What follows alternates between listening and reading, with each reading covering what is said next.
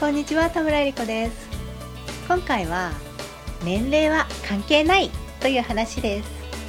アラサーなんて若い若い。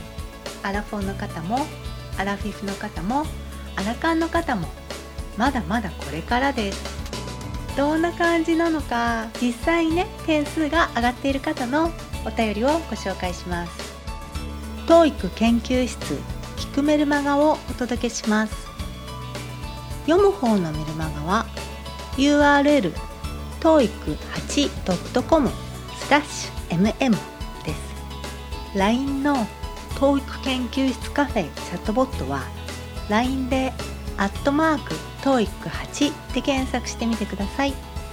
メルマガを読んだり聞いたりチャットボットで遊んだりしてなんとなくやる気になってきたなと思ったらすかさず行動に移していただければ幸いです。前回のポッドキャストで1ヶ月半で270点アップされた方のメールをご紹介しました。もしまだ聞かれてない場合は是非聞いてみてください。あとついでにこのポッドキャストの1回目から第8回目までは特に重要なポイントについてお話していますので是非第1回目から第8回目までも聞いてみてください。それで前回のポッドキャストでご紹介した1ヶ月半で270点アップの方ですがその方がアラフィフですって書かれていたんですね。もう本当に年齢は関係ないですね。もしもあなたが今30代で学生時代に勉強しておけばよかったなと思われてるんだったらもう30代なんて本当まだ若いですから是非今から本腰入れて取り組んでみていただきたいです。そしてアラフォーでもアラフィフでもアラカンでもねまだ全然遅くないですよね。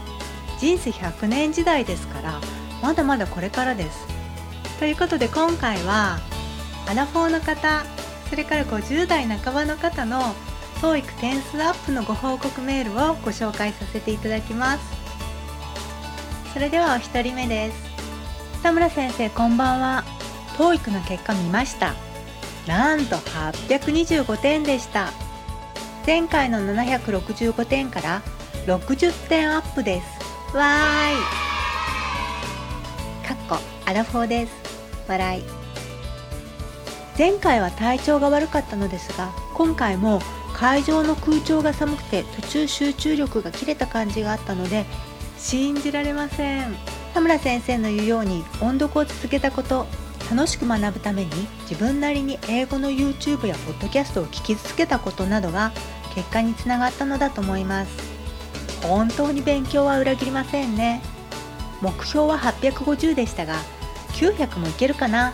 と思えてきました。これからも楽しく頑張ります。はいおめでとうございます。この方はこの前に受験した時にも点数伸ばされてたのでトントン拍子に上げられていて素晴らしいですね。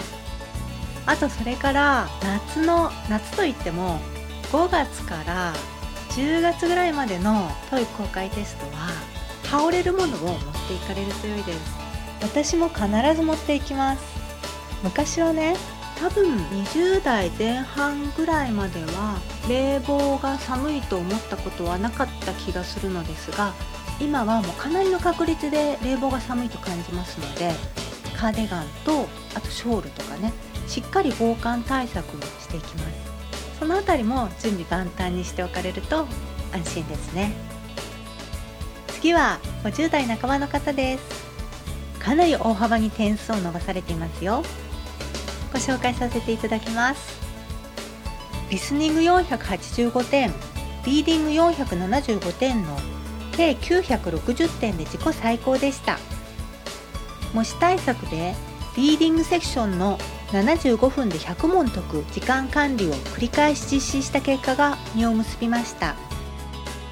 メルマガでいろいろな方のコメントを共有していただいたおかげと感謝しています。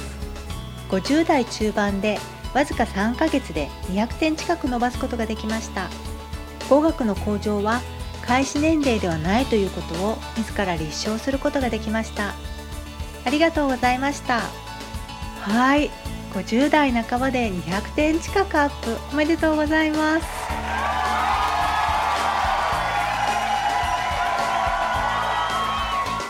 人生100年と考えると本当にまだまだこれからなのですよね。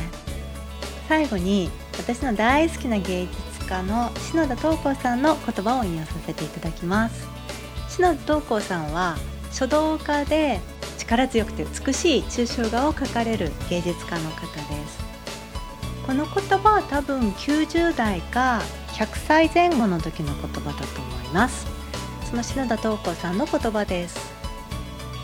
昨日と今日の自分は違わなければ人として生きている甲斐はないといくつになっても思う。もうね90歳とか100歳になってこう言えるということはもうすごいことだと思いますね。もう背筋が伸びる思いがします。多分90歳とか100歳になって振り返ってみたら40代50代60代とかねもう全然まだまだ若いまだまだこれからなのでしょうね。というわけで私もまだまだこれから頑張っていきたいと思います。ご一緒に頑張っていきましょう。TOEIC 研究室聞くメルマガをお届けしました。